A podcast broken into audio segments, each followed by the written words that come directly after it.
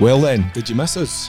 Two weeks, no podcast, but we are back, ladies and gents. How exciting! The Bunkered podcast, in association with Callaway Golf, is back, and we have missed you. Even if you've not missed us, we've missed you. Michael McEwen here. Thank you very much for tuning in. Yet apologies, we had to miss a couple of weeks, somewhat unexpectedly. Well, in fairness, I say unexpectedly, we could probably have seen it coming had we looked for it. But we didn't plan very we- well. We, didn't. And that is us. we had the 200th issue, went to print. That took what, one week completely. We'll talk about that in a second. Then Bryce decided to take a week's holiday. I mean, what's that about? So that took up last week. I could have done a podcast without him, but I know how much you love, as someone at Bunkered Live recently put it, the miserable one. So I didn't want to deprive you. So here we are, back in the hot seats, good to go. Bunkered editor Bryce Ritchie, good morning. Good morning. I want to hear a podcast without me that's just you, just you talking to yourself. Well, just randomly actually- talking crap. I did that at Augusta last year, remember? The first of the Masters commutes. Just by yourself. Just me talking Hello. about what it was like.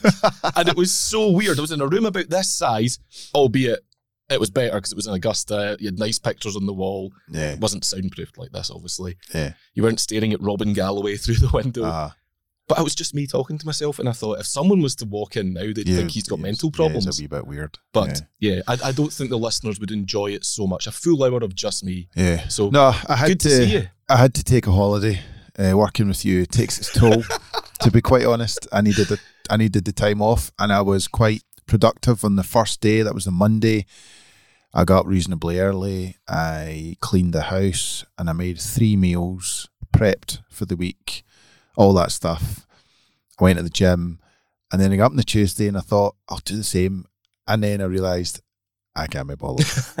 so and I sat- Tuesday. I sat on the couch and I watched a lot of golf. I watched a lot of TV, played a lot of guitar, unplugged, and just vegetated. Drank a lot of coffee, and that was it. You feel better for it? Not You really. feel refreshed? Yes, actually, that'd be a lie. I do. You feel refreshed? I'm ready to smash the week, Michael. Excellent, because what a week we have got in store. That's not true. Last week was busier. It was the players. This week, not so much. But it's always busy. Well, how is it that every time we sat down, how many times we sat down to do a podcast and said, "There's bugger all to talk about"? I don't think that's happened once. Yeah, This there's week, rather a lot going on. Mhm, rather a lot.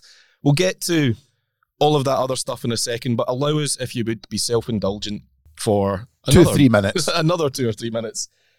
As I mentioned, the 200th issue of Bunkered is on sale now. It hit newsstands and doormats of subscribers on Friday last week. And it's a rather special edition, Bryce, for a number of reasons. Well, it's the 200th, which is the biggest reason. No, I Reason number one. Reason number one. I was standing in Morrison's the other day and uh, my wee boy was looking at the toys or something. And, and In Morrison's. there was some sort of section he wants to go to. I don't know what it is. And uh, I looked over at the magazines and there I could see Bunkered. And I thought, I would buy that. That looks like a cracking magazine. Looks great. It really the, does. the evolution of the mag is, is superb. It reminded me of my very early days. I know we're getting a bit self indulgent, but if you've followed Bunkered for a long time, just indulge us for the next two, three minutes.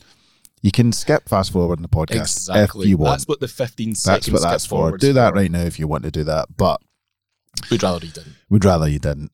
And I remember, I remember the very first issue I worked on, which was issue 30. Jeez, oh. And I did quite a, it was a really in depth, well, it was one of the most important articles in the mag. I did it in a f as a freelancer. Uh, It was on clubhouse renovation. nice. And I interviewed someone at Duff House Royal. They'd, they'd done a bit of work on their clubhouse, and it a fascinating interview. Uh, back then, but back then I hadn't a clue what I was doing. I mean, Mhm. re- really didn't. It was soaking wet out of uni. Well, I was out of the pub. That's why you were soaking. That's why I was soaking wet. And I begged the the then owner of Bunkered, Paul Grant, I begged him for a job. Or rather, my dad made me beg him for a job. and he gave me a job. I think it was November the 5th, I think I started 2001, issue 30, I believe. Issue 32 was the first, I think, where I was a member of staff, and I was the first journalist, first full time journalist they ever employed. Jeez. And to be honest, And from then onwards, going. it went downhill massively after that. what was your first issue? Issue 51. Issue we 51. had Ernie Els on the cover along right. with four typos I noticed recently. There's a good old double space. the words versus just appears V apostrophe S. That's new. Yeah. And, And I think- they also had Henrik Larsson in that mag as well, the the Celtic The king. machine. And let's move on. The King, yes. Uh, I set that interview up, I would have to say. Small shout out to Kim, Henrik's brother, who worked for Callaway at the time. way. And I organised that interview with the King. And unfortunately, I didn't get to do the interview, Oh well. but that's another story. Are you Um, over it? Uh, not quite, no. uh, so yeah, uh, that is the bird that when you look at a cover, that's the one thing that just gives you the fear that there's a typo, there's something wrong in the cover. Mhm. That's uh, those who work in magazines know that. That's you might get away with a wee typo inside, but on the cover, it's not a good idea. Mistakes happen, but Mistakes they shouldn't happen, happen on the but thing they shouldn't. look at. Yes, they shouldn't happen on a cover. But what a there great, great 200th issue we have. Scotty Scheffler on the cover, back to world number one, timed it nicely. So he had the, the players win, which we'll get to, and his bunkered cover debut all in the one week. So a big week last week for Scotty. And Masters preview, 32 pages. Scotty's obviously part of that. So 32 pages of everything you need to know about Augusta. And something a little bit unusual for us, Bryce, a top 50 ranking of courses under the price of 50. You've explained this to me now a couple of times, but in short, why have we done this? Because people are skint. There Let's be honest. I mean, no, I'm, I'm not adverse to other magazines doing their top 100 golf courses or top 100 golf resorts, whatever, which other mags do. That's fine. But we wanted to do something that was uh, a bit more aspirational for the ordinary golfer in the current climate. And if you've not got a lot of money, but you still want to play really good golf courses, where do you go? And, cost uh, of living's such a everyone's talking about it, aren't they? The Yeah. cost of living crisis. And it's a huge talking point in golf right now when it comes to trophy courses because they are very expensive. They've all put their prices up, and that, to be honest, doesn't bother me because we've talked about this before. Being it's a, a one off day out, but with the, the the top fifty listing in our issue is that that's the courses that people will probably play more often than not. So they need to be a bit more of a acceptable green fee or in the region of an acceptable green fee. So, but when you have that money in your hand, you want to go somewhere that somebody says is actually this is pretty good. It's worth it. It's good value. Some of the courses are more expensive. Some of them will be seventy five pounds for a round, but if you dig deep into their um, Pricing T's and structure. C's and their pricing structure, you will be able to play that at some point this year for fifty pounds or under. So it's pretty cool. And uh, this is um, something that we want to take forward. Want to do more listings of courses because we know that's what people like. Mhm. So if you've got an idea for a listing, shoot me a DM. You heard the man, and there is a number one, by the way. There is a it's a top fifty, culminates in a first choice. I'm not going to spoil it. You can read about it yourself in the magazine. Available now from all good news agents across the UK. Better yet, just get a subscription. Go to bunkered.co.uk forward slash sub offer, and we'll even chuck in some free balls. How does that sound? So, 200th issue is out there, Bryce. Exciting times. Great job by you and the rest of the guys, I have to say, on, on getting that across the line. Now, on to the next 200. Yes, that's uh, that appears to be the case. So we'll get back to work shortly. Let's talk about the Players' Championship. We'll do this pod. I'm going to be upfront with you straight off the bat. We're very honest, Bryce and I. We're recording this today in two halves. This podcast. It will sound to you like we've done it all in one big take because that's the wonder of editing. But it's currently 10:39 a.m. Tuesday, 14th of March. There is a big, big, big announcement coming shortly after lunch from the R&A and USGA.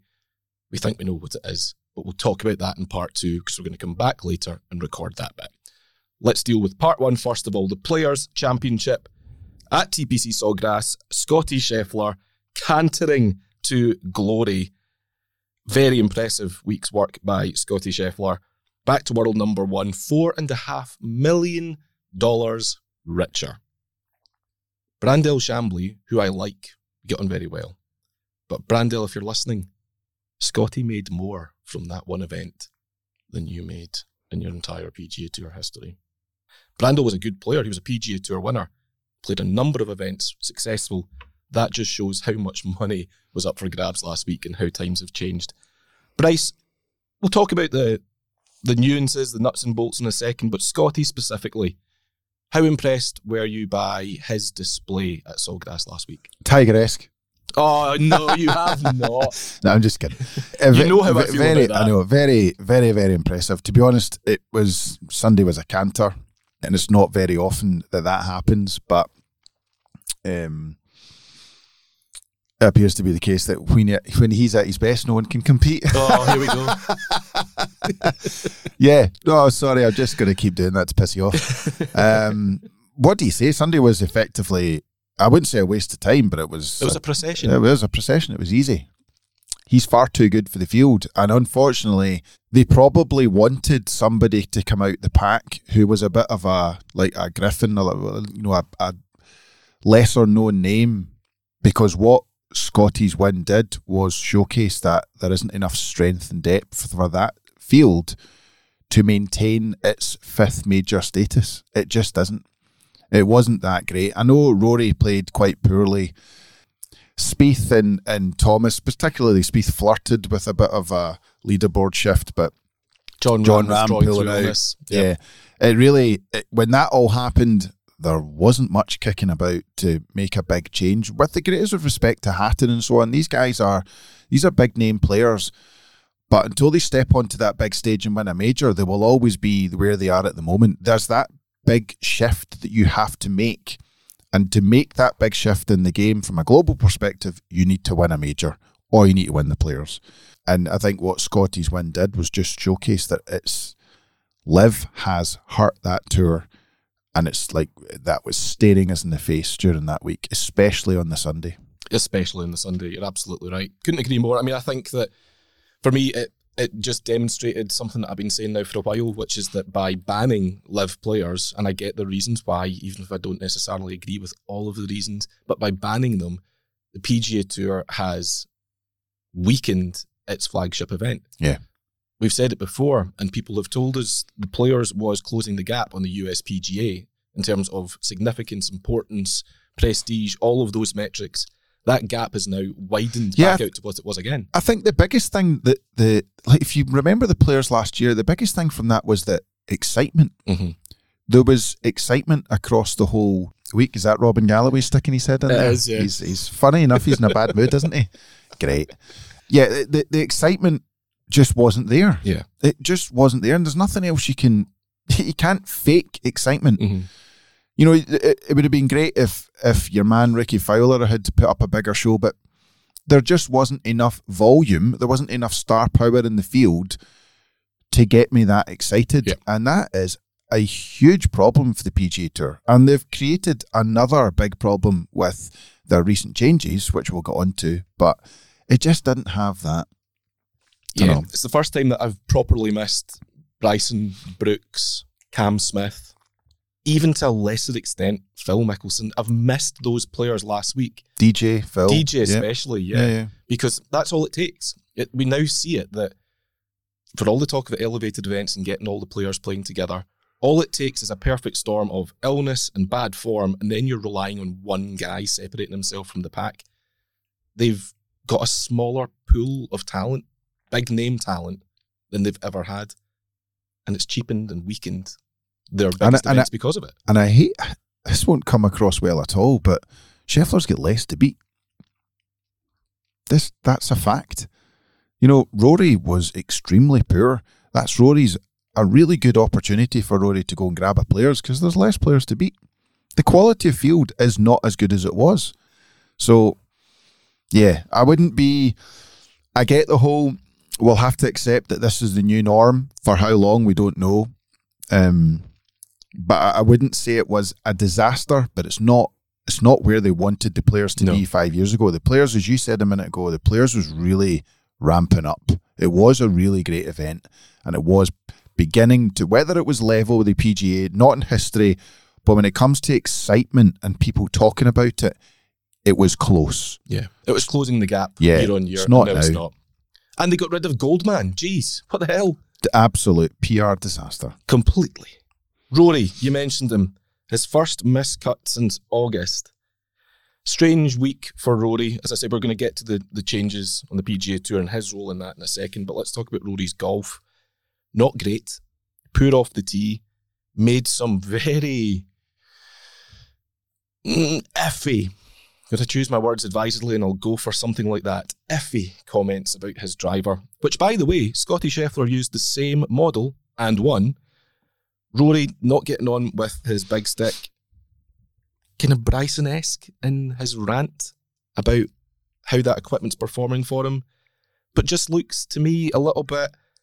I don't know. Is he cracking under the pressure, the weight of expectation? He knows what's coming up in a few weeks. Maybe. It's funny what we said a few weeks ago. You know that the when he won, you were all talking about Rory for the Masters. Mhm. Things can change very, So very quick. quickly, and Yeah. they have. I was stunned by his comments. I thought he was actually. I thought he was out of order Mhm. when he was talking about his TaylorMade Stealth Two driver. That he doesn't. It, he's not working with him.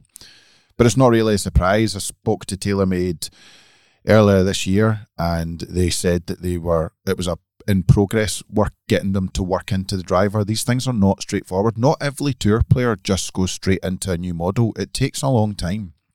Some guys are pretty happy with it. What I find strange with Rory is that he was so vocal Mhm. about not liking it. Yeah. And I think he he wasn't quite on the level of Bryson. I thought Bryson was downright disrespectful for Yeah. Cobra, and quite rightly, it cost him his basically his endorsement Mm-hmm. down the line. I think if I'd been the Cobra boss, I'd have kicked him out in the Monday morning after the Open. I thought his comments were just shocking. You can't say that your driver sucks when you're getting paid an awful lot of money No. to play it. That, that's disgraceful. There's a lot of guys that go work very hard in R and D to make that Mhm. work, and have their big star player say it was useless is pretty shocking. Um, Rory's language was different, but the same. different, was the same. but yeah, he's basically he was he was basically disgusted by it effectively, and I don't think that looks great on Rory. I think people who know the industry will know that it's got nothing to do with the TaylorMade driver. I think people are aware of that, but your average punter might not be, and that's not a good look. Yeah, it's the Um, Indian, not the arrows. Yeah, I think, and and it's it's well aware that the guy that won the tournament won it with that driver, so they should be aware of that if they've got a keen interest in golf. But Rory's comments are pretty pretty disparaging. I think he'll probably have to do a bit of behind the scenes. Look, I'm sorry, I was frustrated. Mhm. And that's the thing we love about Rory, though. We always say this: his honesty so refreshing, and it is. Don't get me wrong; He it could. Do with reining it in sometimes. but for his own benefit. I mean, he's not the only player that is struggling with their driver. Collin Morikawa understands his change, and he's gone to a TaylorMade sim. Some players just struggle, like you say, to dial in a new model. I guess Rory's frustration might be that he had been struggling with his driver a couple of years ago, but last year had one of his best driving years ever. And then he's changed it. Had to because the face just got a little bit hotter, as faces do. It was he was concerned it was going to be non-conforming, and that happens. That's the life cycle of a driver, and he's not been able to reproduce it. You go from having struggled to having think you've cracked it to then struggling again. I get it. That's frustrating. You don't need to tell the world about it. No. And to be honest, the, the brands create so many driver heads for these players. It's not there isn't one Stealth two on the market. There's Mhm. quite a few.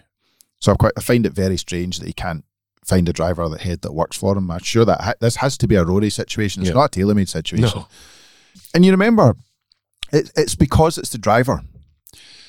It's because it's the driver. See if it was a putter or you- or a wedge or something. No one's that really that interested because it's oh well, it's not. But yeah, because it's it's the driver. wedges, by the way. Yeah, I know, but it's because it's the driver. But you look at like Henrik Stenson played a ten-year-old Callaway club club rather than rather than playing their latest. Uh, uh, was it a Diablo, hybrid or a. Diablo? Was it a hybrid or a, or a I think it Three-wood. was his three wood? Mm-hmm. Um, rather than putting his the new version in, that's just the one that he liked. Yeah.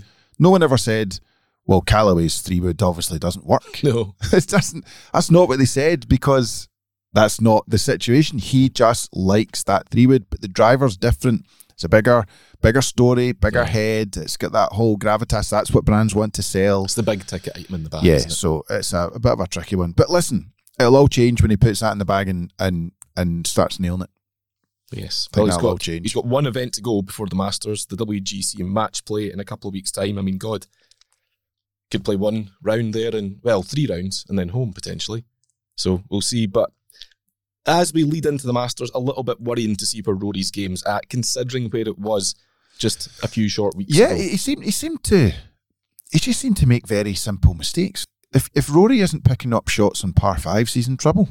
because that's where he gets his gain on the field. Yeah. you know. And I, I, I didn't think he putted very well. To be fair, it's not just his driving that wasn't particularly great, but he didn't putt very well. So a combination of not picking up shots and dropping shots in par fives, not getting birdies in par fives, not putting very well is a recipe for av- absolute mediocrity, which you know all about, Michael. Ouch.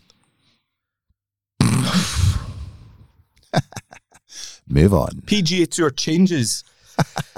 you arsehole. Do we have to go into these? This is admin. Yeah, I know this is, It's this is admin. exceptionally dull. I do apologise. Does the audience want this?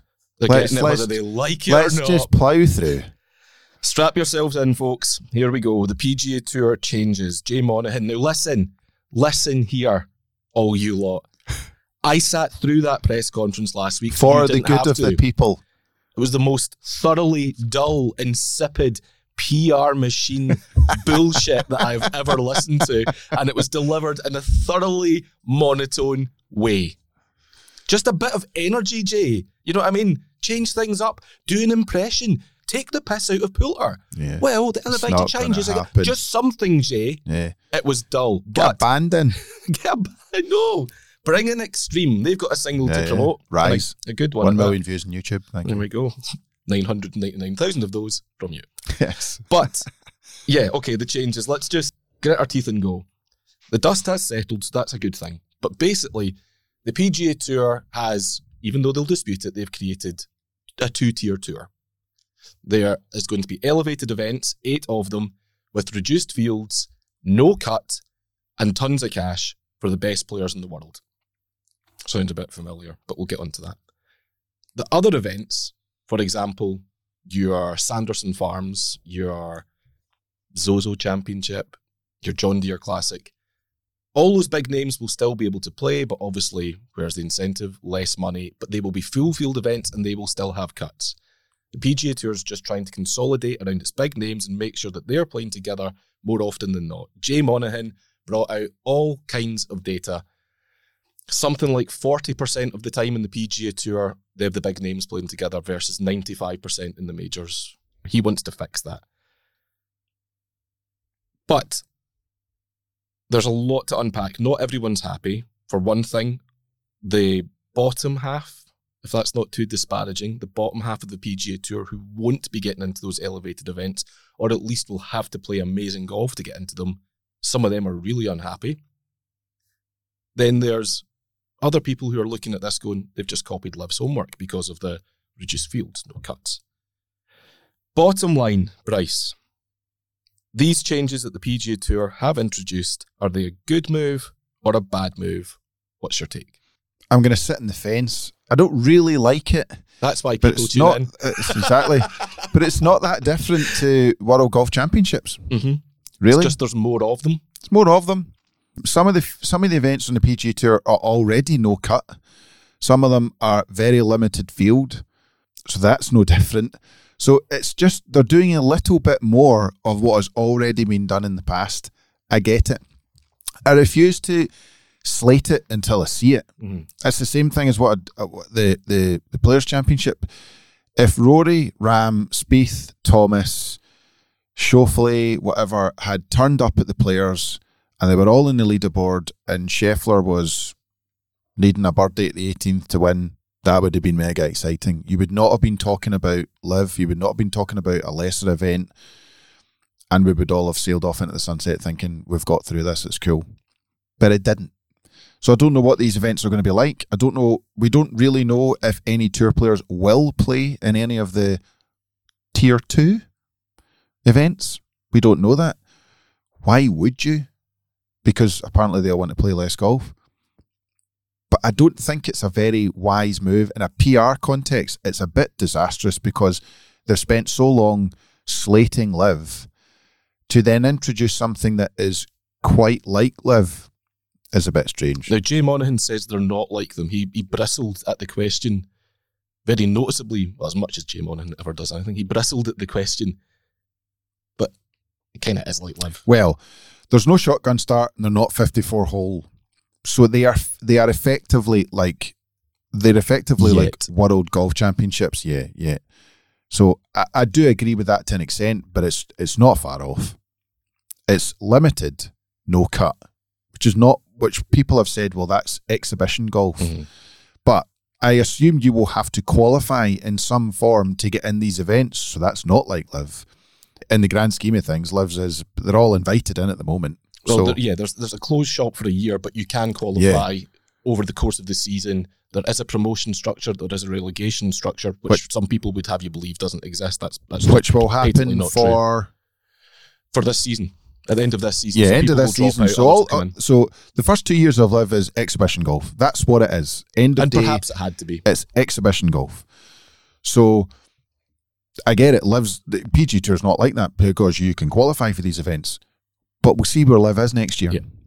That's the interesting thing. I'm I'm happy to. I know I'm sounding like I'm sitting in the fence, but I'm happy to see it play out. Mhm. It genuinely does not bother me that much because I've not seen it yet, and we just don't know how it will play out. These events could be superb. Mhm.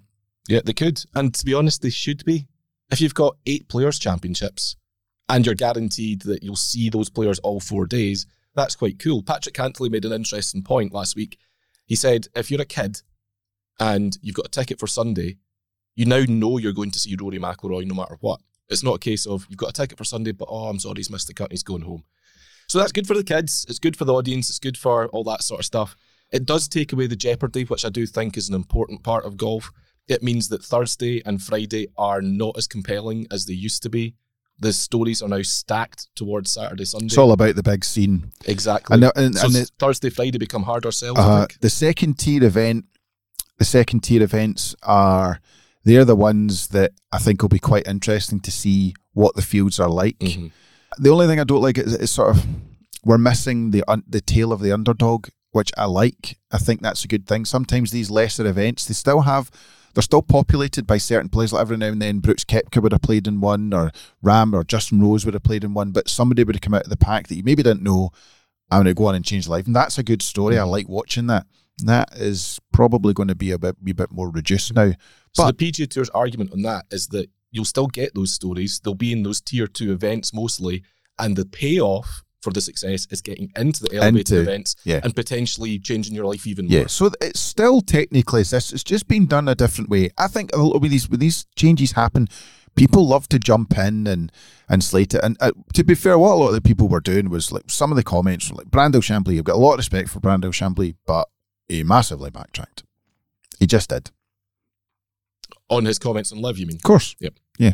Mass, and you've got to be able to say, I, I get it where it's coming from, but that's you were saying the complete opposite last year.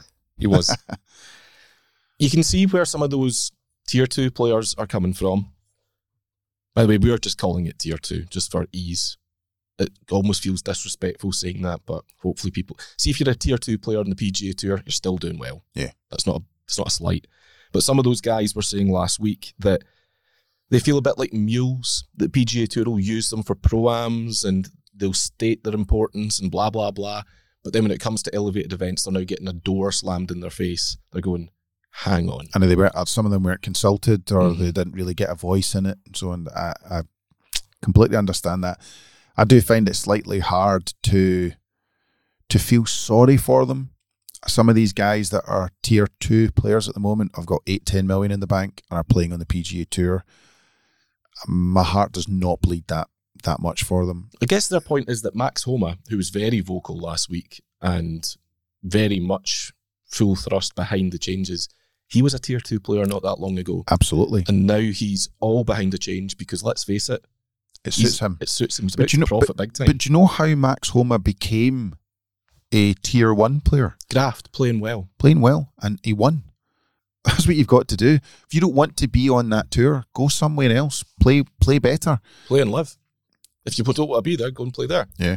If money's your driver, there's one place you're going to get lots of that. Uh-huh.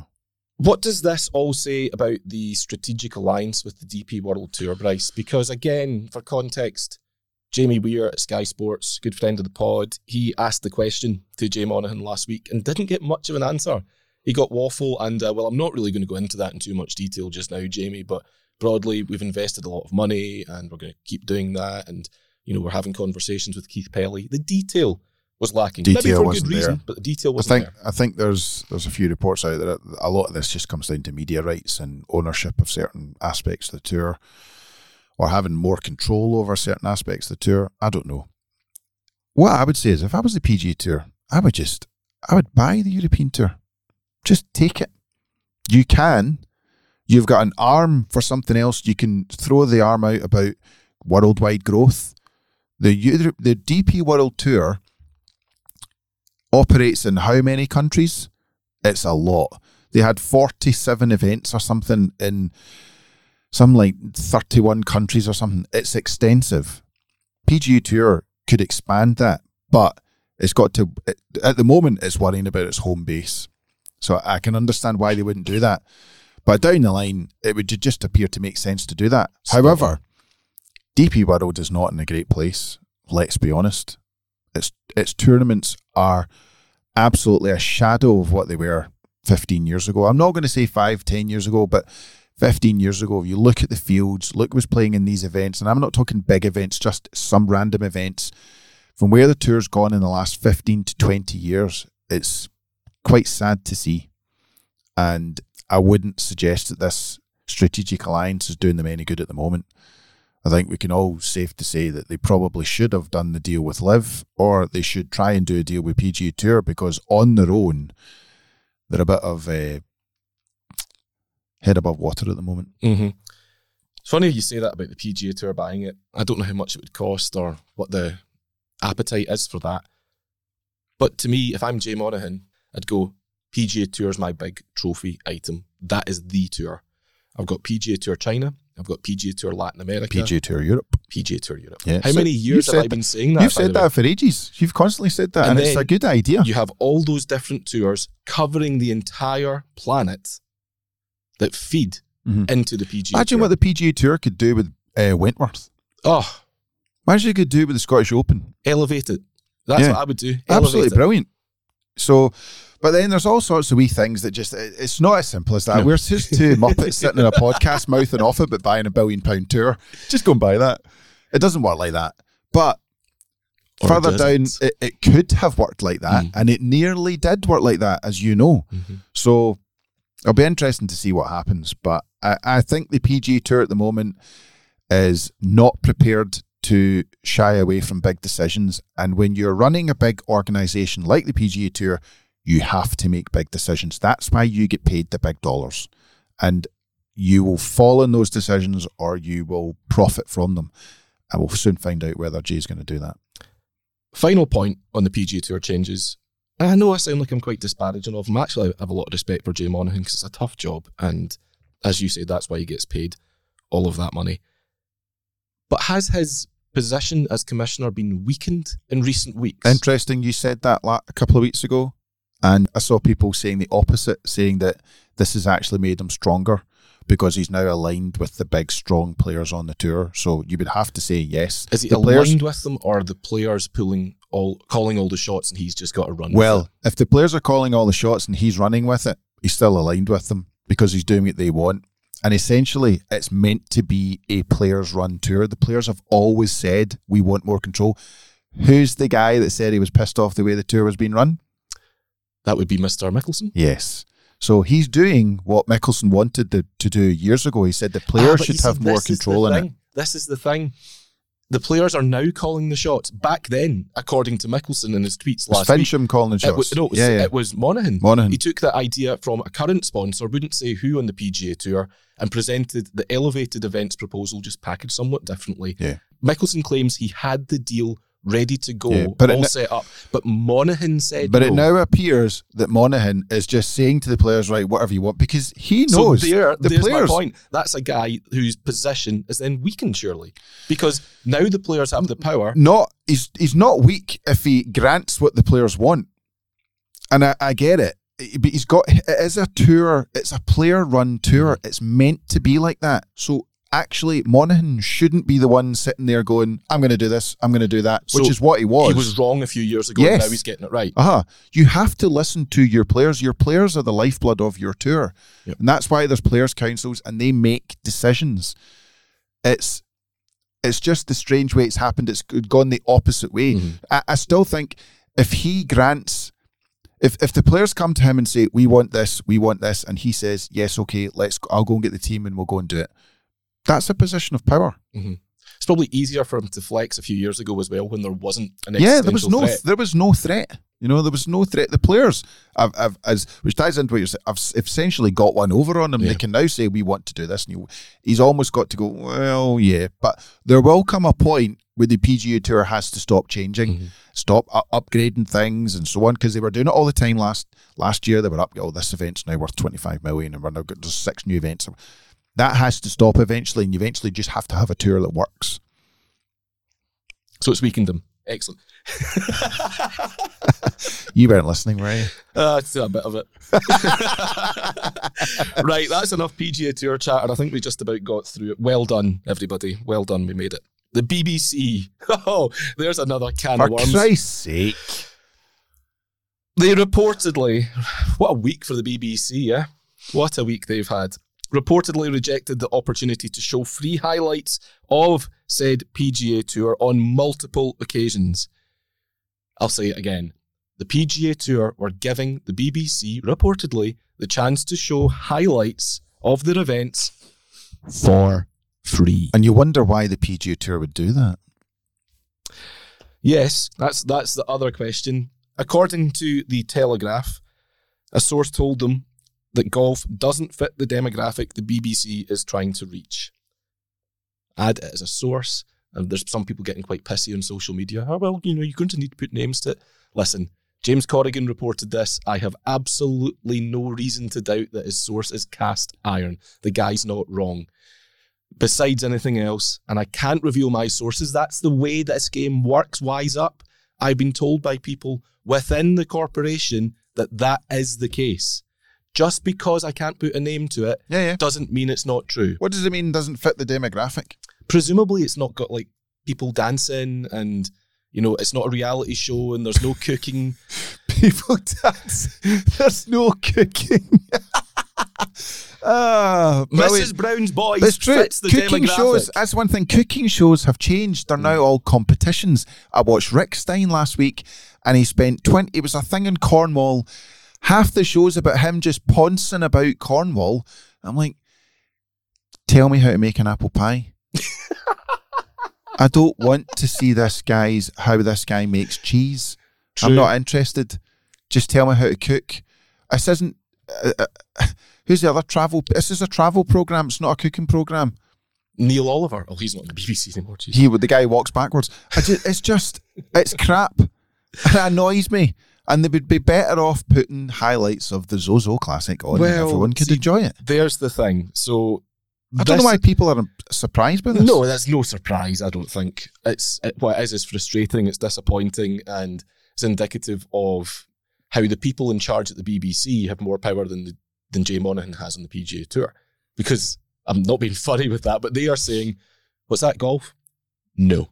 Uh, So, but why? It doesn't fit the demographic. Who's the demographic you're going after? who's the demographic that uh, that um, 5.6 million people played golf in the UK last year, the Huh. second highest participation rates since records began. the number of Seven people percent, Bryce. Seven percent of the country played golf last year, and the BBC's just sticking two fingers up. The them. number of people who play golf in Britain absolutely squashes the number of people who play tennis. Yet in three and a half months, the BBC will go mental for tennis and then ignore it for the next eight months. They won't touch it. But they'll absolutely throw it in your face that you must watch this tennis tournament. And yet the number of the number of people who play golf is eight times the amount of people that play tennis. Mhm. It is Is that right? Eight times. it's something like that. Yeah, Jesus. it's mental. So I don't, I do not understand why they're obsessed with tennis and why they ignore golf. Golf is just largely ignored Mhm. by the BBC, which, to be honest, is great for us because they don't really cover golf. You look at their website; they don't really cover golf at all. I think Iain Carter does a great job when he's at the tournaments, job. and he's extremely good with a mic in his hand. And when he's on the radio, he's fantastic. He's great to listen to because he knows about golf when he's on the radio and he's doing his thing. But other than that, they don't really cover golf, which pleases me greatly because the BBC have the opportunity to destroy everyone. Mhm. I remember talking to Graham Spiers at the Senior Open. I wasn't playing at it. I was reporting at the media day years ago at Carnoustie, and he said the BBC. To be clear, Graham wasn't playing in it either. Taylor wasn't playing it. He could now. upset. He could oh, now. Easy. But he said, you know, the BBC have uh, have really got so much power that they can turn up at an events with six or seven people and dwarf all the golf media mm-hmm. because that's the power they've got. But they don't do it, and I think this is for the golf industry. This is great news for me because when they do cover it, they're terrible at it. They don't have a real understanding of what they're doing, and if they employed no expertise. no expertise. And with the exception of Cotter, I do think Andrew Cotter knows what he's talking about with golf. But I've watched so much BBC coverage golf, and I just think it's it's it's a perfect example of why Martin Slumbers at the R&A walked straight into the Sky door and said, "Please, could you cover our golf tournament?" I After know the BBC turned them Yeah. down to stay Yeah, with yeah. it, by the way. yeah, That's but the bit that they people will- forget. The they will know- they will know that Sky do a much better job of covering the BB uh, covering the golf than BBC could. But it's it is perplexing why they ignore it, and even things like sports bulletins in the morning just not really covered. Scottie Scheffler's win was the, the final item on the sports bulletin. It was there, so good. But I mean, look, there's a lot of good people at the BBC, and we talk about sports bulletins. Both you and I have been brought on several occasions to be talking heads on on big talking points in, in golf. They cover it when there's something happening, and fair play to those people who are committed to doing that. I think they've been shafted by their bosses a little bit, but it does seem that TV, BBC TV, dictates everything else, and to not take free rights to one of the single biggest sporting organisations on the planet, knowing how big that sport is in the country. I don't I don't understand that. Because you're surely presumably paying for something else to go in that space. So if you need to save money, take the thing that's free. Better than reruns of Flog It. Well, what are they putting in its place? So I, I, I can't quite get my head And listen, that. there'll be devil in the detail here, I'm sure. You know, maybe there were clauses inserted by the PGA Tour that we want it on at a certain time and it must be on BBC One in return for getting it free. Don't know. Yeah, But Mega disappointing. It just, it, I'm not going to get into the whole crown jewels thing again because it's very long and if they want to change the demographic, get it hosted my, by Maya Jama. I'd watch that. right, you're right there. Sorry, I'm just lost in a thought. Maya Jama interviewing Tony Finau. Yeah, I know the point you're making, but yeah, on a serious note, whole crown jewels thing. I mean, the only golf that has to be shown on free to air TV this year, by free to air, that's not just the BBC, that's any terrestrial console channel, are highlights of the Open, the Ryder Cup, and the AIG Women's Open. That is it. That is all they're obligated to do. Doesn't feel like quite enough. Feels like the government should be stepping in. I know they're reviewing the whole crown jewels thing. They need to review it quickly and review it better. And I'm sure other sports will say the same, by the way.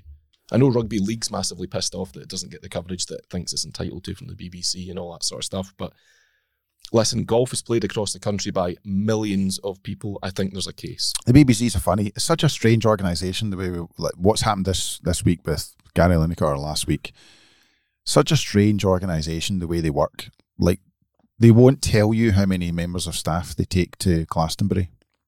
They will this has annoyed you for years now. They will not say how much they spend on Glastonbury.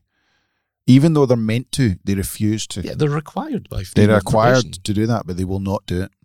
They take literally hundreds of staff to Glastonbury and won't tell anyone how much it costs.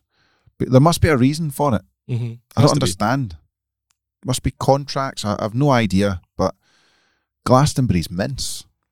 Did you watch Janet Jackson last year? I Didn't know she was on. was she on, really? Yes, oh, that might be the year before. It was terrible. Brutal. Anyway, That is it for part one. We'll be back in 30 seconds. Realistically, we'll be back in a few hours, Yeah. but by the magic of editing, it'll look like we've never been away. So prepare yourself to be dazzled. We'll be back right after this, kind of.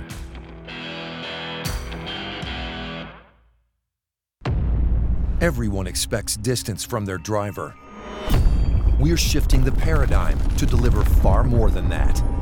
We constructed the first ever 360 carbon chassis. It's 44% lighter than titanium, shifting weight to actively enhance both distance and forgiveness.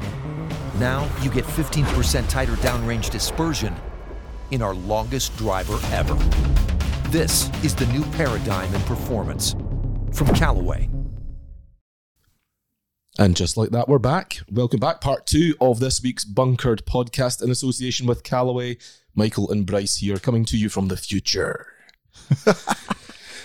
well, we'll get on to that. Is Yes. it the future? Is it not? Well, I'll tell you where we're really coming from, though, is Bryce's man cave. We've had to make a slight adjustment. And I said at the top of the show, we're honest, so I'm just going to continue in that vein. We've moved. We've moved. We've moved out of the office and back to Chez Ritchie. So if the audio is slightly different, please just understand, you know, this is a big, big space.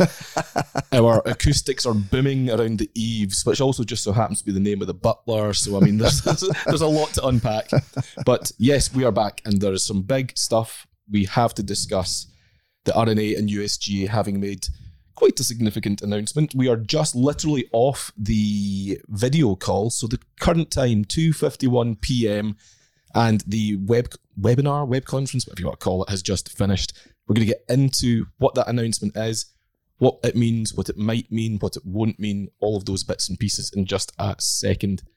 But first, Bunkered Live is coming to the Royal Highland Centre in Ingliston near Edinburgh, right next to Edinburgh Airport, as it happens, next week. Just over a week to go, is it, Bryce? Yes, just Yes. over a week. And yeah, well, if you were at the NEC in Birmingham, you know how good it was. Expect more of the same in Edinburgh.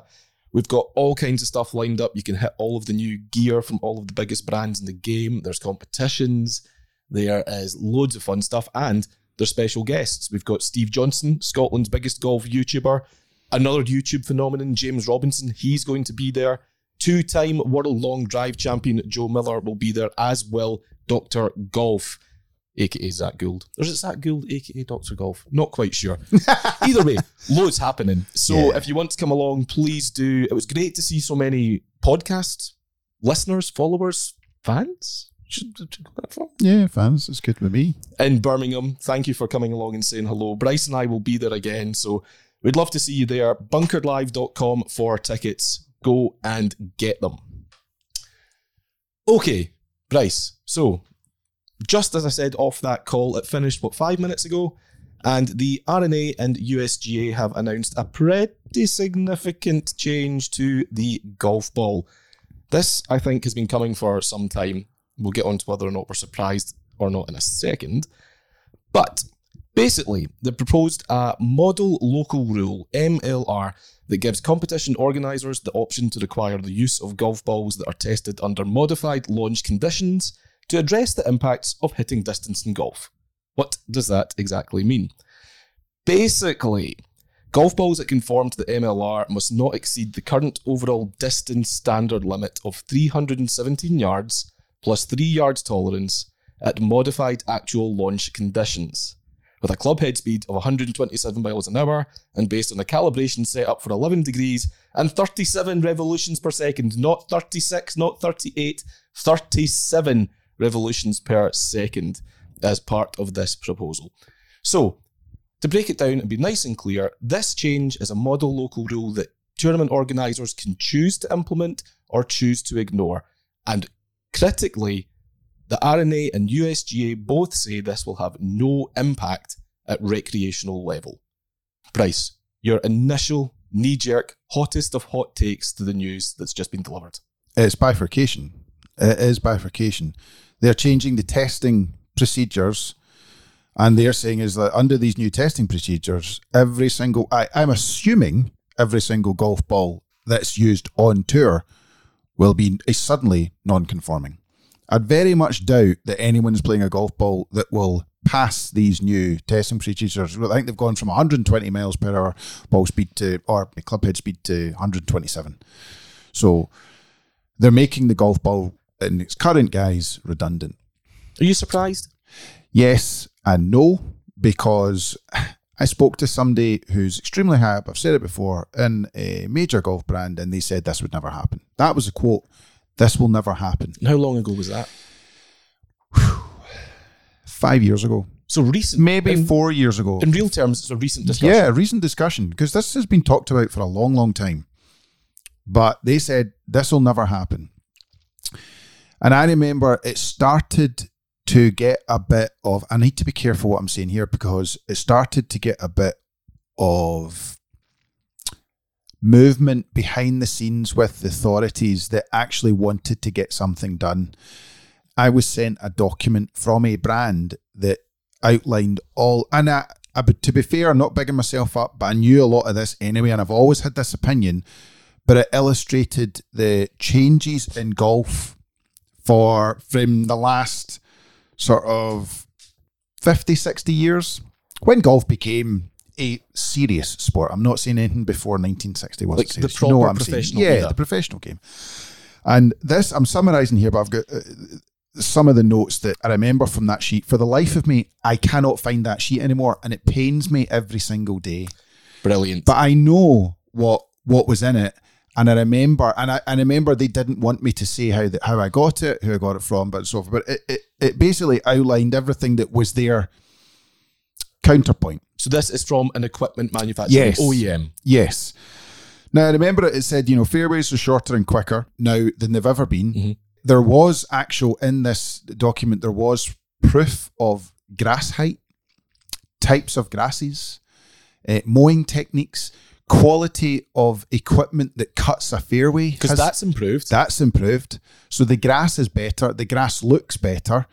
Do me a favour. Go and look at the 12th green at Augusta 60 years ago, 70 years ago. It doesn't look like No, it does now. Very, very different. So that ball stops, now it moves. So there's all sorts of um, changes in, in golf course construction, and you can't ignore that. Greens are faster. We know that for a fact. Greens are faster. Uh, the second cut is shorter okay. as everybody knows now, rough is almost non-existent Yeah. on tour. Out with a handful of events. To be Out clear. with a handful of events, but if you were to take a PGA Tour stars and ta- put them on the tenth tee at TPC Balfron, and they put that ball on the right hand side of the fairway, they're in tears. they're not finding that ball. You put your ball in there, that ball is gone. yeah, for context, it's knee height. Well, That- that- ankle height for you. There's lot, height for me. lots of rough like that at Balfron. Mm-hmm. That's a proper golf course. That's what a golf course is meant. That's what rough is meant to look like. Mm. That's what Scottish people away from the seaside know what a golf course looks like. You do not get that in golf in, in golf courses on tour. It just doesn't happen. Do you know why? Because it's not entertaining. We don't like it. So there's that. And honestly, the game, in my opinion, the game has changed. If you watch Nick Faldo, and uh, you watch Nick Faldo in his prime, he doesn't play golf like people play golf now. They don't hit the ball like that. There were only a handful of golfers that hit the ball almost like they do now. Greg Norman was one of them. I know there's some others. When you say that, you talking about hitting, trying to hit the cover off the ball, yeah, really hard. there the game was more graceful back then, and I know there's lots of people that say that's the way the golf should be, and I part of me does agree with that because it's a skill. Mm-hmm. It should you shouldn't overpower the game, and I do actually agree with that. There is a skill to somebody standing up gracefully, hitting the ball, and so on, but you can't deny that elite players now play the game differently than they did 20, 30, 40 years oh, ago. Oh, absolutely. You walk down a Absolutely range, huge, you don't yeah. see someone with the same tempo as a VJ or an Ernie or a Fred Couples. yeah. They're trying to hit the ball as hard as they possibly can Yeah. these days. and players work out, they don't drink, they eat healthy, they're aware of their conditioning. All these things have all come together, but they've been outstripped by the technology. And the technology advancements that's happened in golf has basically it's a melting pot for what the R&A and USGA is a worrying future. Because I, I remember I said this on the podcast last year. This is not about now. This all happened after Bryson said, I'm going to come back as a different golfer. That's what he said. I'm going to come back and I'm going to be bigger and stronger. And I'm going to do this. And I'm going to. It was a total change. So much so that Rory McIlroy said, I'm going to do the same thing. When that happened, the R&A and USGA came out and said, actually, we're going to look at some sort of distance insights. We're going to go out behind the scenes and get our heads around this. Then Augusta National said they need to get their heads out and they need they put the marker down to the R&A and the USGA saying you better sort this. Effect- effectively, that's what Fred Ridley was saying. I mean, the time that- frame's a little muddled. The Yeah. Stuff happened after Fred Ridley Uh-huh. threw down the gauntlet. But that, that that's all sitting there in the background. So the R&A knew all that. Then Bryson did his thing, and then this all came out. But then Bryson went backwards, and he said, "Actually, I don't want to. I don't want to do that anymore." But I remember saying at the time, "This isn't about Bryson, and it's not about Rory. It's not about what DJ's done. It's not about that. It's about the guys that follow Rory and mm-hmm. DJ and Bryson, and where are they going The to people be? they influence. Yes. Where are they going to be in 15, 20 years when the modern tour player, which is right now is a modern tour Mm-hmm. player, what's that offspring of that modern Yeah. tour player, that inspired modern tour player, what are they going to do? Believe me, these guys are not working on their short game as Mm-hmm. much as you think they are. They are annihilating golf balls on the range. They're hitting it hard. And the R&A and USGA are worried about that future. And they said that repeatedly. What's yeah, it- through- throughout the press throughout conference, the press conference about today, today, it's this is tomorrow. not about today, it's about tomorrow. I thought Martin Slumbers in that press conference was slightly more succinct and more to the point than I thought Mike Whan was. And Martin Slumbers said these increases are so easy to predict. And I thought, hmm, Now they are apparently. yeah, Yeah. that's an interesting thing to say. Yep. I mean, they've got data there. They've, they've got pages and pages and pages of data, to be fair. But one of the things that jumps out is the fact that they say that the average hitting distance on tour has increased by an average of a yard per year for the last 20 years. So if that's 20 yards, then it's going to be 40 yards 20 years from now, 60 yards with another Yeah. 20 years on top of it. So they're they're saying they're doing all this in the best interest of the long-term future of the game.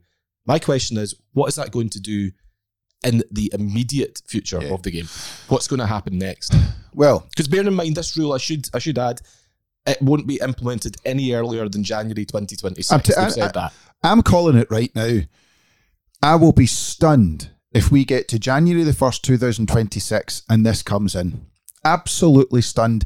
They did say January 20, 2026 at the At the earliest. earliest. So there's a period of consultation they're about to go into now Yeah. and comment and all that sort of So- stuff. So this is, is it fair to say this isn't really a rule yet? It's a proposed It's a proposal rule. Mm-hmm. because this could fall flat in its face because they uh, noticeably they haven't really gone to the manufacturers. I'm told the manufacturers only found out about this yesterday. yesterday. Yeah. So And the tours haven't been consulted at no, tours haven't been consulted, and I, I thought it was interesting that they basically said that they they thought about drivers. They they consulted with the industry, but clearly not with brands. they consulted with the industry. Well, oh, no, I think they did. I think, I they, think did. they did. Actually, I'm incorrect there. They did consult with brands, but the only brands only found out about the results of their survey yesterday. and their intentions around the model local rule. Yeah. So, but I did think it was interesting that they did consult with brands and they took the suggestions that basically this has to fall on the ball. Yeah. Because if they make changes to the driver, they're going to have to make changes to three woods. They're going to have to make Yeah. changes to five woods, which means it's a it's a custom fitter's nightmare. Martin Slumbers did say that. He said that they, they got three key pieces of feedback. One, do not affect recreational golfers, which is fair. I don't think they have done that. They've also received feedback saying there's too much change proposed and it's too complex. I think no matter what you do, they're going to say that. But you're right. The key jumping, standing out point there is that the model local rule on driver would impact multiple clubs with the unintended consequence that three woods would start to perform better than drivers. Yeah. And then if you do driver and three wood, then five woods. Yeah. And then if you do five and then it runs through the Yeah. bag. You get your longer irons and your your utility irons. It just becomes a gapping nightmare, which is extremely expensive. Which means brands are redoing their R and D and their their makeup of an entire set of clubs. So let's just fix the ball, and that is for certain brands. That's a real well. Let's just say this. Let, let's talk it through. If you if you've got two sides of this, it's either a good thing or a bad thing. Let's go with the bad thing because you're now not able to aspirationally sell. Well, I don't think they are aspirationally sell a tour product to a golfer and say you can get the benefit of what Scottie Scheffler gets because you don't hit the ball like Scottie Scheffler. I mean, you could, and but you're why not. would you? y- yeah, because you're going to then limit yourself. Yeah. So that's a bit weird, and I can't get my head around that. And I'm pretty sure there are brands out there that are furious about this. Have you heard from any? I got a a notice from Callaway this morning, and the reply is very Because I don't want to put you in an awkward position. Very but the reason I ask you if you've heard anything is because, for the benefit of listeners, Bryce is a gear nut. He's a former gear editor of Bunkered. He's been immersed in this evolving story really Yeah. for the best part of the last twenty years. Yeah. So you have you have relationships with these people. You say Callaway's been in touch. What's what's their take? Callaway um, said, We are studying the information and proposal provided. We have no further comment at this time. Okay. So they, Yeah. they, they don't want to say anything. And I, and, I, and I get it. I can understand why that's the case because there's a lot to take in and it will affect them. Callaway are a serious player in the ball market now. Who've just built a brand new ball, Br- mar- brand new ball. premises. So they built a brand new ball premises at the cost of 50 million quid. So they they've invested huge amounts of money to get in front of people.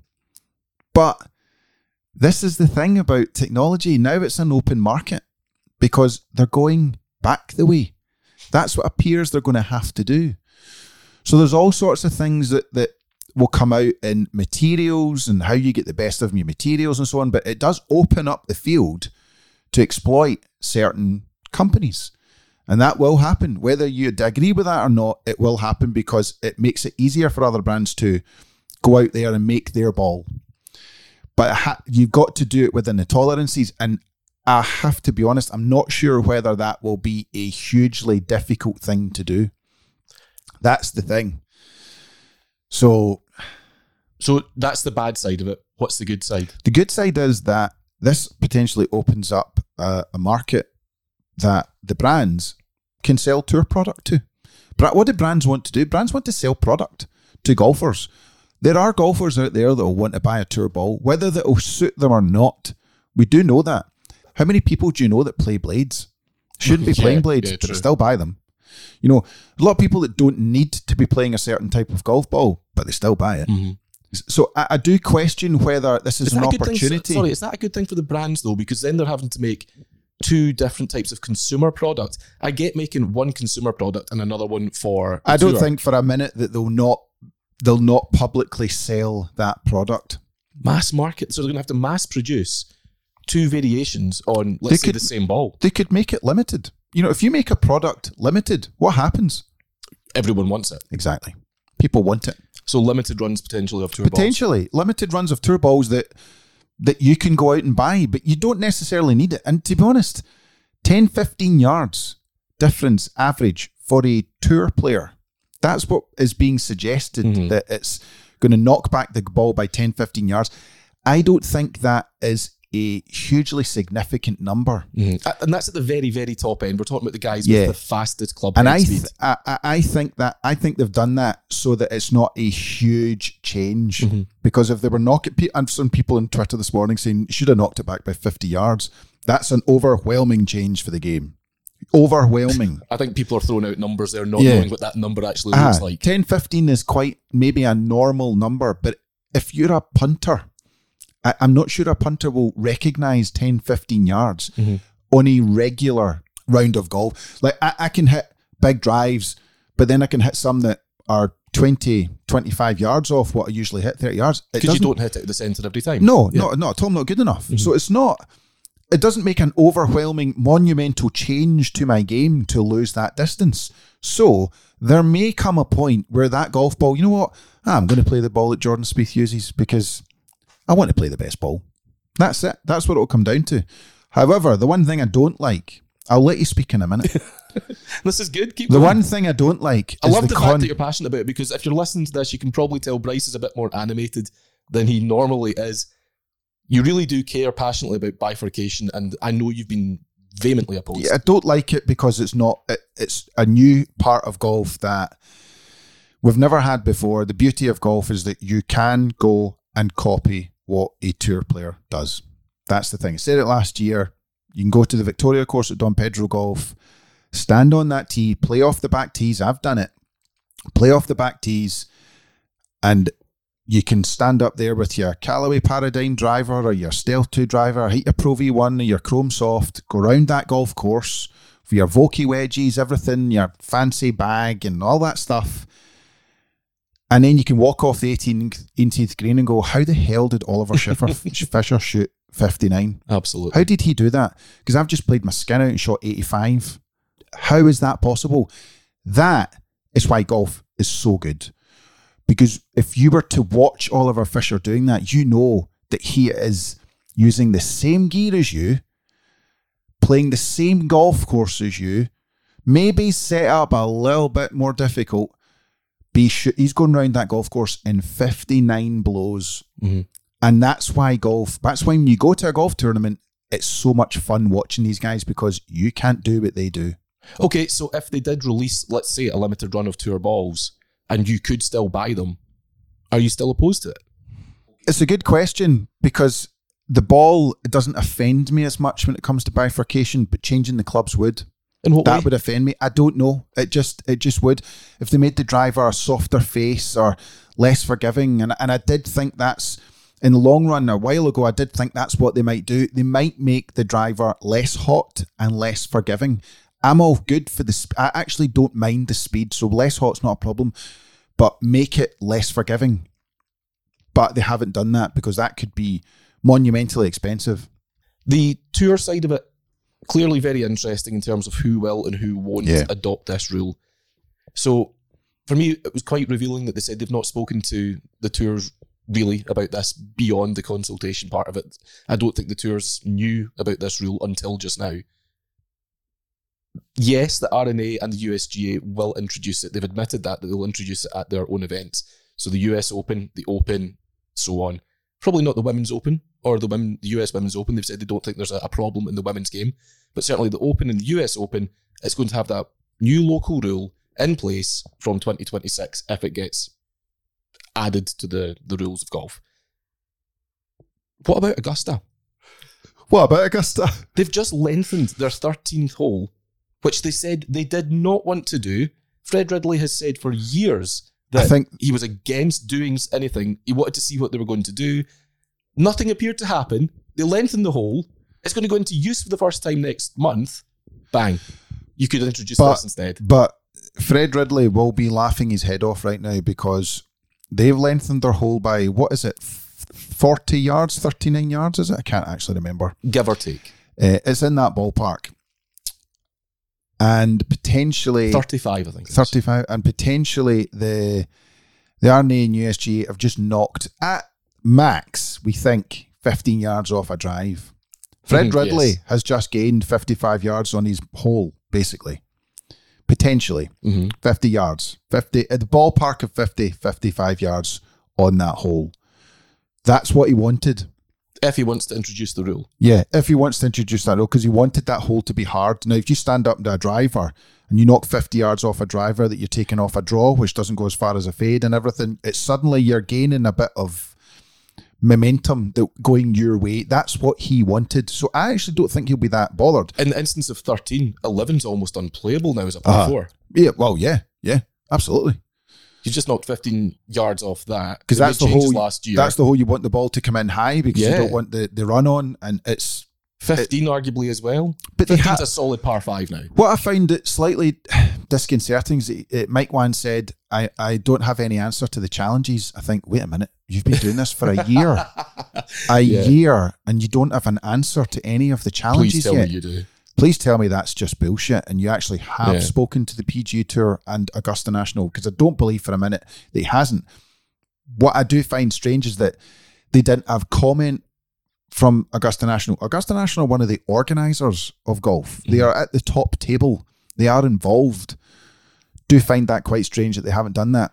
I will say this as though when wedges were knocked back, when they did the grooves situation with wedges years ago, there was no social media. And to be honest, see back then, it didn't appear as though anyone really cared. And manufacturers weren't that bothered. And I do wonder whether the whole social media scene being noisy online creates a bigger problem and actually exists. And I just wonder whether Augusta, like, you know what, yeah, fine, we'll, we'll run that ball. And PG Tour in the, in the long run go, well, we, we can't really run our tour having players play a different ball and then have them go into because their whole setup of their bag would change. So they'll probably implement it. You would assume. You'd think so. I'm also quite amused seeing a lot of people on social media right this very second speculating over the courses that could now potentially That's host just- tour events, That's drivel. isn't it? Because yes, there are an awful lot of great short golf courses. Prestwick is a fine example. Prestwick is a short golf course that's got a great history in the game. Blah blah blah. Just because of this change, it's not going to Yeah. host the Open tomorrow. Do you know why? Because the rest of the infrastructure is not there. Uh-huh. Oh. Small golf courses tend not to have massive Yeah. infrastructures. And almost every single golf course on the open rota and major golf venues have all been dramatically changed in the last 20 years. Yeah. That's because of what happened in 1997. So we all know that. So going backwards to these, it's not backwards, that's not, I don't mean like that, but going to these courses that that used to hold prestigious events and so on, you, can't just walk onto these courses because all we're knocking back is 10, 15 yards. It's really not that different. No. Prestwick is not doesn't get the open because it's too short. Yeah. It's because there's nowhere to go. It's it's a tiny golf course in terms Small of bit of its land, small yeah. bit of land. Yeah, You know? it's funny. I mean, and plus there's the cost of staging these events. The many great short courses in the world, and in the UK, even in Scotland, they still would have to pay the same hosting fees. Yeah. They still have to put up all the other costs, which they don't have the money to do, and probably Mm-hmm. they don't have the inclination to do. Can you imagine the members at TPC Balfron, for example, if you said, "By the way, we're hosting a tour event tomorrow"? Tell you what, there's loads of space. They just need to get rid of all the farms. One of the one of the things that- Relocate some sheep and we're in. Oof, well, that's a whole other matter. One of the things that's come up quite a lot since this news started to break last night, a, a bit of a belief that this is going to see a return to shot making in the professional game. Less of an emphasis on big hitting. To join the last part of the conversation, the tours, bear in mind, anecdotally, one of the things that the PGA Tour's social media channels have promoted very heavily over the last number of years is big hitting power this, rocket launch emojis that. But there's a suspicion that certainly shot making is going to come back into the game. We've asked this question on the Bunkered Twitter channel at Bunkered Online. What do you find more entertaining to watch? This is a live poll, so it's changing all the time. Big hitting or shot making? Big hitting, 5.9% of the vote versus 94.1% shot Yeah, making. Uh, Are people liars? no, I, I, I genuinely think people are impressed by big hitting, but it's shot making that wins tournaments. It's shot making that gets you out of trouble. You know, Scottie Scheffler won the Masters last year because he chipped in. It Mhm. changed the momentum of his entire day. And the players at the weekend. changed everything. Yeah, changed everything. So uh, yeah, but that's the PG Tour like that because it's grandstanding on on the big scene and, and it makes them all happy. But yeah, interesting to see what they'll do with it. Do you think they'll introduce the rule? Yeah. Do you think so? Yeah, I, I, I can't see how they couldn't. How stupid it would, would it be for golf to have the PGA Tour, PGA Tour not bringing this rule in, Mhm. and then one week later, players off to play in the Open in the US, you know, US Open with a new ball. When you put it like that.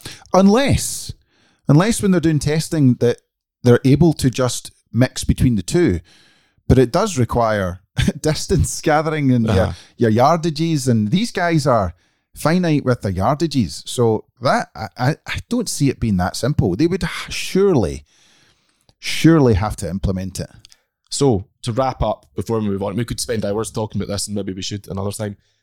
The big winners today? Is anyone a winner, Michael? Okay. Genuinely, The, the I'm- losers? I'm, I'm not sure. I think the brands. I think this is a a bit of a kick in the teeth to brands, whether they see it as an opportunity, or whether they'll see it as a a kick in the teeth to the the massive strides that they've taken in the last ten or so years. But they could was- see it as being punished for being good at their jobs. Potentially, yeah. At, within the limits of what they've done. And then they've basically said, yeah, but these are now the limits. Mhm. And that's the tough one. But they did it with wedges. No one really bothered because wedges are wedges. And, you know, it's, It's not yeah, sexy. It's not sexy. And to be honest, a golf ball, is a golf ball sexy? Not necessarily, but the results of it are. How it flies through the air and Yeah. how far it goes is. That's what's sexy. And your golf ball is massively important to how you move about that golf course. So for the brands to have to alter that for their elite players, which help them sell product, is quite interesting. The big winners, big winners are the major driver companies. Absolutely, because they're not having to change a thing. They don't have to That's a very good point. It's interesting that they do note that you know there's not going to be any impact at recreational level, in, in in terms of having to choose to play a ball. But to your original point about this being bifurcation, that is a consequence at recreational Mm-hmm. level because if they don't introduce and put on sale these tour balls, that has a that has a consequence. You will no longer be able to do that thing that you can currently do. Yeah. So it's not going to change how far you hit the ball, but that is an unintended consequence. And what, what are they going to call the new ball? Chrome Soft E? Pro V1E? or T for tour. Yeah. Left, left, left dash. I don't know. I don't have all the answers. And evidently, you don't work in marketing. and evidently, the R&A and USGA don't do. But this is most definitely uh, an interesting day. Maybe underselling it. It's. I don't want to oversell it by saying it's seismic. It's not. It's definitely. Uh, It is seismic because Do you think it is? Yeah, it definitely is because we're looking at a a small a small introduction of bifurcation, and I noticed that there was uh, people talking about, but where are we going to be in forty years? What will happen? And this is basically stopping that worry about what could happen in thirty years. I, I'm not necessarily against it. I just don't. I'm not a huge fan of the consequences of bifurcation, but I'm prepared to sit back and let it let it come to fruition. But it'll be interesting to see what the conversations are had over the next few months. It certainly will. It certainly will. Right, Bryce, we need to move on because this episode is running away from us. We've packed in quite a lot so far, but we have to get to the most important part of the show Podder of Merit. We're still doing that. Still doing that, yeah. Okay, Yeah, okay. so it's been a couple of weeks, granted, but last time around it was the Honda Classic we were picking players for. I went for Sung Jae Im because obviously it was my honour.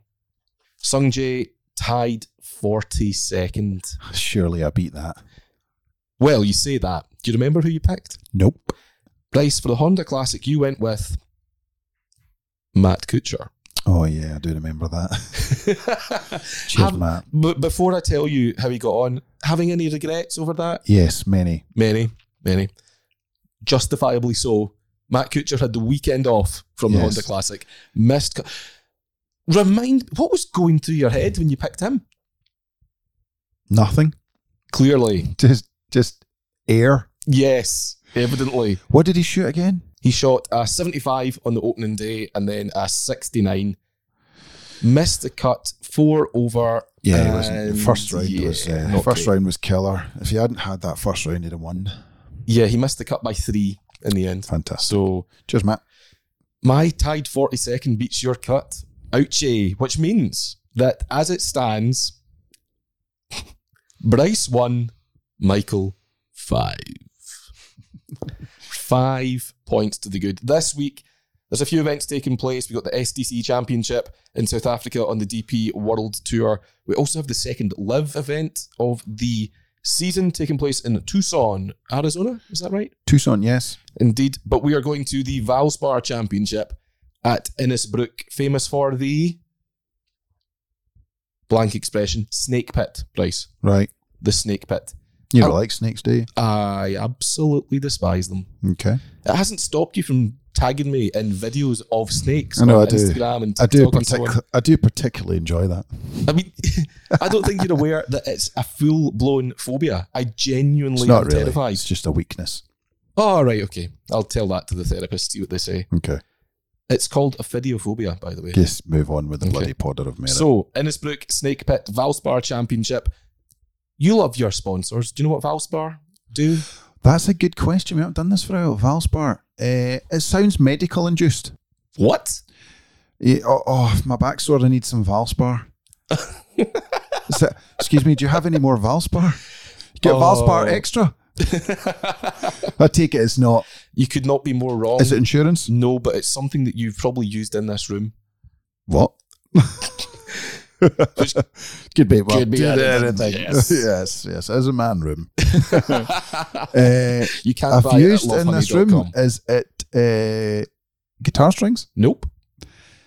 Uh, cleaning products? No. Is it pharmaceutical based? No. Right, I have no idea what you're talking about. You've used it all round this room. Paint. Correct. Is it? Valspar paint. Shut up. Gen- genuinely. Genuinely. It's basically like the That's like- Dulux equivalent. I was going to say Durex. Different thing. That's a different thing. Different kind of coating. yeah. So that it, it's that's a paint. Paint company. Yeah. Wow. So Valspar and Dulux are a bit like the Rangers and Celtic of the paint world. Really? I'm guessing. But I don't know. Maybe That's they get how- on just just great, but I doubt it. Okay. So Valspar Championship, back to the Podder of Merit. It is my honour. You said before we started this that you know who I'm picking. Yes. You're very confident about that? I that. do know who you're picking. Who am I picking? Well, I don't want you wee bastard to change your mind. so have you got it on your screen? It's not Sam Burns. I know it's not Sam Burns. Hmm. Oh, and I've just changed my mind because I've remembered the rule that if you use them and they don't win, you can't pick them again. And I think I'm going to need this guy later in the year. So I am going instead with 25 to 1 shot, former major champion, former Ryder Cup player, Keegan Bradley. Ah, I did think about that. I'm liking his form lately. Yeah, he's decent. Decent. He's slimmed down as well. I mean, he was never big to begin with, but he's a, a lean looking man these days. So I like what I see from Keegan. Yeah, he's my man. He's going to have to beat a guy who I think is maybe coming on to, coming on to a bit of a game, and I'm deciding to go Oh, I know. for best of British. Tommy Fleetwood. Yes. Also 25 to 1. Yeah, liked him at the weekend. I thought I still think there's a wee bit, a wee bit to go, but I'm liking what I saw at the weekend. And do you know what else? I thought What else? I thought Rickie Fowler was pretty good at the weekend. Uh huh. See? and Told you. another another thing, how young does Rickie look? I he know. looks amazing. He's what, 33, 34 these days? Yeah, he looks great. Now, He still looks he still looks 23. True. Tommy Fleetwood has never won in America. Yeah, This is the week that changes? potentially. Or just enough to beat as long as, Keegan he, as long as he beats Keegan Bradley, I don't care if he plays naked. you really need the point, big man. Yeah. It's it's five one going on six, potentially seven one. I need the point, and to be honest, I need a win. This could be it. This Really? could kickstart my podder year. Something has to. Something Listen, has to. yeah, something has to kickstart it.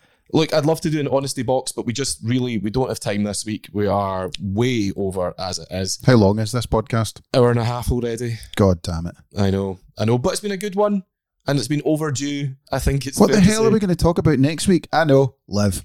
Live, and I've got a special guest lined up as well potentially. Excellent. Mhm. You've kept that quiet, so I didn't uh, blow your cover again. Correct. Don't worry, it's not Clive Tyldesley again.